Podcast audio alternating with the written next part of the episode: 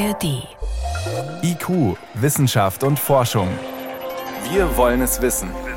Ein Podcast von Bayern 2 in der ARD Audiothek. Hier ist Birgit Magira und ich würde jetzt gern was Schönes zur Klimakrise erzählen. Zum Beispiel, dass zuletzt viel weniger Treibhausgase in der Atmosphäre gemessen worden sind, dass wir die Pariser Klimaziele locker einhalten weltweit und ja, dass alles gut wird. Das würde man gern erzählen und auch hören.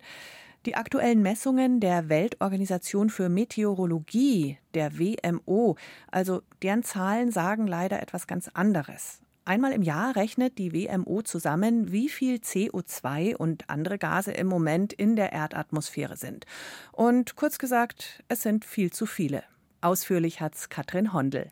Again, schon wieder, heißt es in der Überschrift der WMO-Mitteilung zum neuen Bericht. Schon wieder hat die Konzentration klimaschädlicher Treibhausgase in der Atmosphäre einen Rekordwert erreicht. Trotz jahrzehntelanger Warnungen aus der Wissenschaft, trotz Berichten mit tausenden Seiten und Dutzenden von Klimakonferenzen bewegen wir uns immer noch in die falsche Richtung, sagte WMO-Generalsekretär Petteri Talas in Genf. Die Konzentration von CO2 lag im vergangenen Jahr zum ersten Mal volle 50 Prozent über dem Niveau der vorindustriellen Zeit, berichtet die WMO und in diesem Jahr sei sie weiter angestiegen. Genauso ist es bei den anderen Treibhausgasen Methan und Lachgas auch hier neue Rekordwerte. Ein Ende des Trends ist nicht in Sicht. Das derzeitige Niveau der Treibhausgaskonzentrationen, so der WMO-Generalsekretär, werde zu einem Temperaturanstieg führen, der deutlich über den Zielen des Pariser Klimaabkommens liegt, mit den bekannten Folgen Mehr Extremwetter wie starke Hitze, Stürme und Starkregen, Eisschmelze, Anstieg des Meeresspiegels, höhere Wassertemperaturen. Um die Veränderungen noch besser analysieren zu können, hat die WMO im Frühjahr die Global Greenhouse Gas Watch ins Leben gerufen. Die Initiative soll ab 2028 noch umfassendere Daten zu Treibhausgaskonzentrationen und deren Auswirkungen liefern. Denn trotz bereits umfangreicher Forschung wisse man vieles immer noch nicht etwa über Rückkopplungseffekte, wenn also zum Beispiel die Ozeane aufgrund des veränderten Klimas weniger CO2 aufnehmen können und so den Klimawandel weiter beschleunigen. Auch bei der Ermittlung der sogenannten Klimakipppunkte benötige man noch mehr Daten. Und wir müssen, so WMO-Chef Thalas, den Verbrauch fossiler Brennstoffe dringend reduzieren. Katrin Hondel war das aus Genf, wo die WMO, die Weltorganisation für Meteorologie, heute ihre aktuellen Messungen vorgestellt hat. Und auch das UN-Klimasekretariat hat Zahlen veröffentlicht, schon gestern war das, und auch die können einen je nach Persönlichkeit frustrieren, verzweifelt, ratlos oder wütend machen.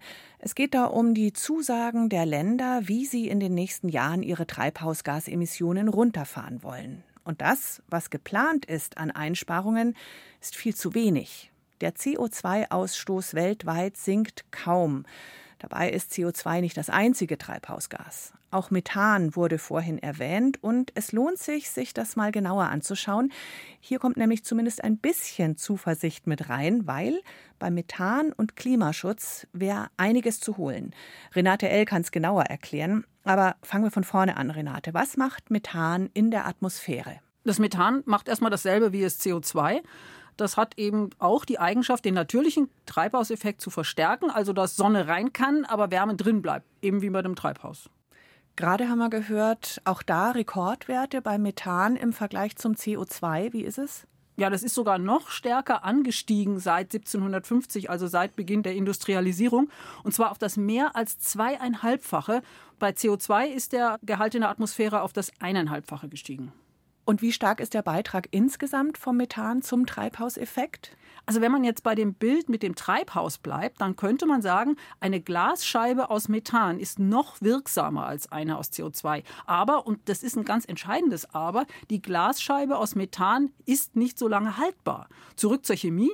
Die Methanmoleküle in der Atmosphäre, die gehen nach gut zwölf Jahren kaputt. CO2-Moleküle halten sich hunderte von Jahren in der Atmosphäre.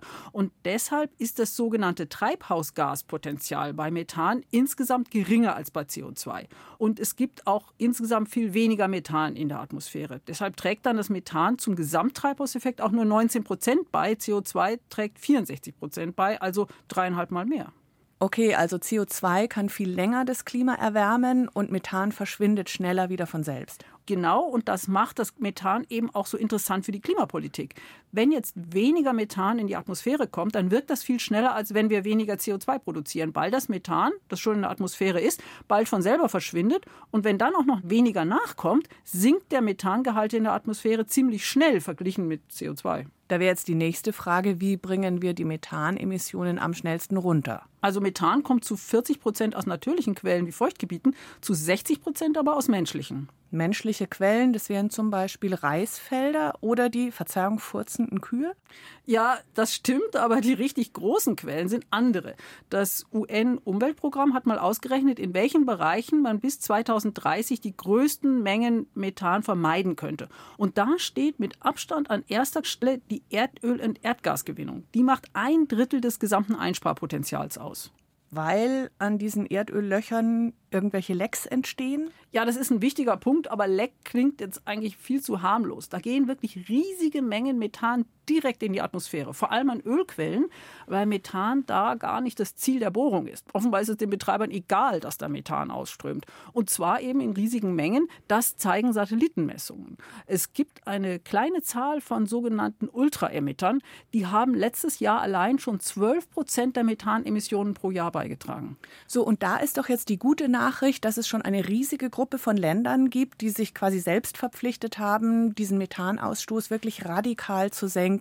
Das sind 150 ja, es sind genau genommen 149 Länder und die wollen die Methanemissionen bis 2030 im Vergleich zu 2020 um 30 Prozent senken. Das ist wirklich sehr beachtlich, ein tolles Ziel. Wenn das gelingen würde, dann hätten wir tatsächlich wahrscheinlich 0,2 Grad weniger Erwärmung bis 2050. Aber man muss sich auch anschauen, welche Länder da nicht Mitglied sind bei und diesen zwar? 149. Und zwar zum Beispiel Turkmenistan, Russland, Iran, Kasachstan und Algerien. Und das sind eben die sogenannten Ultraemitter, also Länder, in denen diese riesigen Mengen Methan an Öl- und Gasfeldern in die Luft gehen.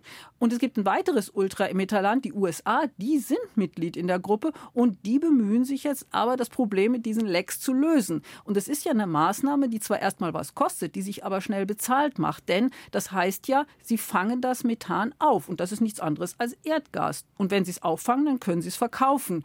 Und mit diesem Methan oder mit diesem Erdgas kann man dann hocheffiziente moderne Gaskraftwerke betreiben. Das heißt, das Methan liefert dann Energie, statt einfach nur den Treibhauseffekt weiter anzuheizen, wenn es in die Luft geht. Also da gibt es gute Pläne bei der Erdölförderung und dem Methan bei anderen menschengemachten Quellen. Wie sieht es da aus? Also eine weitere große Quelle, wo man eigentlich was Ähnliches machen müsste wie bei den Ölfeldern, das sind Müllkippen oder Mülldeponien und Abwasser. Auch da könnte man das Methan eben abfangen und als Erdgas nutzen. Damit könnte man für das Klima in kurzer Zeit viel erreichen, sagt das UN-Umweltprogramm. Und dann gibt es ja noch die Landwirtschaft. Da steht der Reisanbau an erster Stelle. Da könnte man durch veränderte Anbautechniken die Methanentstehung eindämmen. Einfach gesagt, indem man die Felder auch mal trocken fallen lässt. Und die berühmten Kühe kommen dann natürlich auch noch. Da könnte man was erreichen durch die Züchtung neuer Rassen, die das Futter besser verwerten, deshalb weniger Methan produzieren. Aber noch wirksamer wäre natürlich einfach weniger Kühe. Das hat ja auch noch andere Vorteile für die Umwelt. Jetzt haben wir die menschengemachten Methanquellen angeschaut, aber du hast ja vorhin gesagt, 40 Prozent des Methans kommt aus natürlichen Quellen. Ja, das stimmt, aber wir müssen auch fragen, wie natürlich sind die natürlichen Quellen? Die Weltmeteorologieorganisation berichtet ja schon seit Jahren in ihrem jährlichen Treibhausgasbulletin, dass die Methanemissionen seit 2005 ständig steigen, auch von Jahr zu Jahr immer stärker. Und lange Zeit standen die da vor einem Rätsel. Aber durch chemische Analysen konnte man eben feststellen, es steigt vor allem der Anteil von Methan eben aus den sogenannten, sage ich jetzt mal, natürlichen Quellen, also Methan, das Mikroorganismen hergestellt haben, weil sich diese natürlichen Quellen verändert haben. Das sind vor allem Feuchtgebiete in den Tropen, die empfindlich reagieren auf veränderte Temperaturen und veränderte Niederschläge.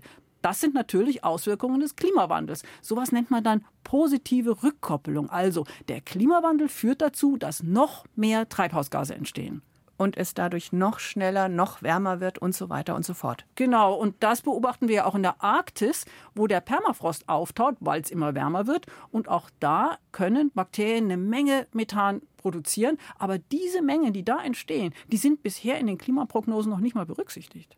klingt ehrlich gesagt beunruhigend, auch weil man da so wenig bis gar nichts machen kann. Ja, dass die Methanemissionen aus Ökosystemen immer schneller zunehmen als Folge des Klimawandels und als Ursache für noch schnelleren Klimawandel, das ist wirklich erschreckend. Und dagegen können wir kurzfristig wenig tun. Aber es gibt ja auf der anderen Seite diese Quellen, aus denen riesige Mengen Methan strömen und bei denen man schnell durch einfache Maßnahmen etwas erreichen kann, im wahrsten Sinn des Wortes diese Quellen verstopfen, indem man das Methan eben auffängt. Und das eben als Erdgas nutzt. Aber die Superemitter sind eben Länder, die sich gar nicht an entsprechenden internationalen Aktionen beteiligen. Da müsste sich was ändern. Und bevor sich da was ändert, muss man eben auch mit den kleineren Quellen anfangen, wie Abfall, Abwasser und Landwirtschaft. Aber das Wichtigste im Zusammenhang mit Methan ist eben, alles, was man tut, damit weniger Methan in die Atmosphäre kommt, wirkt viel schneller als Maßnahmen gegen CO2, weil die Methanmoleküle nach rund zwölf Jahren verfallen. Und das garantiert schnelle Erfolge. Wichtige Informationen. Vielen Dank für all diese Erklärungen, Renate L. Frage noch zum Schluss. Wie nah geht dir das selber, wenn du über diese Klimathemen berichtest? Also man muss natürlich eine gewisse professionelle Distanz wahren, aber es sind einfach sehr wichtige Themen für unsere Berichterstattung, auch wenn jetzt eben neue Zahlen kommen von der Weltwetterorganisation in dem Fall. Und man denkt natürlich auch im Hinterkopf, vielleicht kann ich ja bei Einzelnen was bewirken, wenn ich darüber berichte, dass sich vielleicht doch noch was ändert. Vielleicht kriegen wir ja die Kurve dann doch noch. Eine andere Kollegin hat genau dazu Klimafachleute befragt und daraus einen halbstündigen Film gemacht unter dem Titel Klimaforscher zwischen Frust und Hoffnung.